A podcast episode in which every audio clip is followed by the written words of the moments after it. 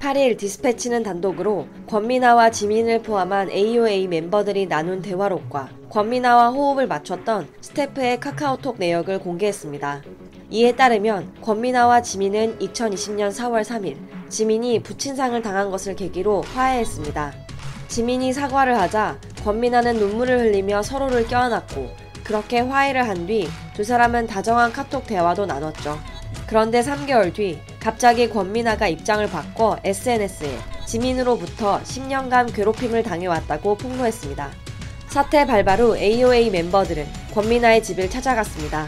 이들은 무려 2시간 동안이나 대화를 나눴지만 의견차는 좁혀지지 않았고 지민은 계속해서 사과를 했지만 권미나는 기억을 문제 삼으며 사과를 받지 않았죠. 결국 초화를 시작으로 찬미, 그리고 권미나와 가장 깊은 이야기를 나눠왔던 혜정까지 나서서 중재에 나섰습니다. 하지만 여전히 권미나는 사과를 받지 않았는데요. 지민은 결국 리더로서 좋은 길을 갔으면 좋겠다는 생각에 지적했는데 그런 것들이 너에게 상처가 되고 아픔이 됐는지 몰랐다며 눈물로 다시 한번 사죄했습니다. 이에 권미나는 나도 노력해야지. 정신 차려야지 이제. 집으로 왔고 얘기도 했고 미안하다고 울기도 했고 라고 사과를 받아들이기로 했고 초아는 이제 인스타에 더 올리지 마 알겠지? 라는 말에 당연하지라고 대답하며 약속했습니다. 사건이 그렇게 종료된 줄 알았던 지민은 SNS에 미나에 대해 잘 이해하지 못했고 세심하게 보살피지 못했다. 어제도 울다가 빌다가 다시 울다가 많이 모자랐던 리더인 것 같다고 사과문을 올렸습니다. 그런데 갑자기 권미나가 이에 발끈했습니다. 권미나는 빌었다니요? 가기 전에 할 말은 하고 가겠다. 바른 길로 가기 위해 그랬다던 사람이 숙소에 남자 데리고 와서 땡땡했나라고 반박글을 올린 뒤 자해를 시도했죠. 결국 지민은 팀을 탈퇴하고 연예계에서 은퇴하기에 이르게 됩니다.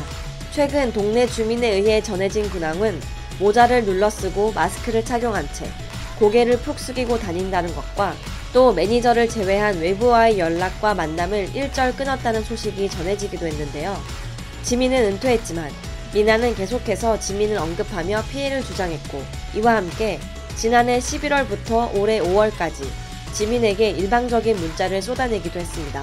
미나는 지민에게 나 패러 와야지 이 살땡마야 기다려라 사무엘 잭슨 씨 창땡아 너희 엄마 뭐하시노라는 등 원색적인 욕설과 협박이 난무했었죠. 그녀는 AOA 사태 이후 많은 이들의 응원과 관심을 받았지만 양다리, 병원 갑질, 실내 흡연 논란 등 사생활로 인한 구설이 계속되면서 여론은 차갑게 식어갔고 그럴 때마다 권민아는 지민을 더더욱 거세게 공격해 왔는데요. 하지만 이제는 이번 보도로 인해 여론은 완전히 돌아설 듯 보입니다. 특히 디스패치는 권민아의 매니저 갑질 의혹까지 더해 보도했는데요.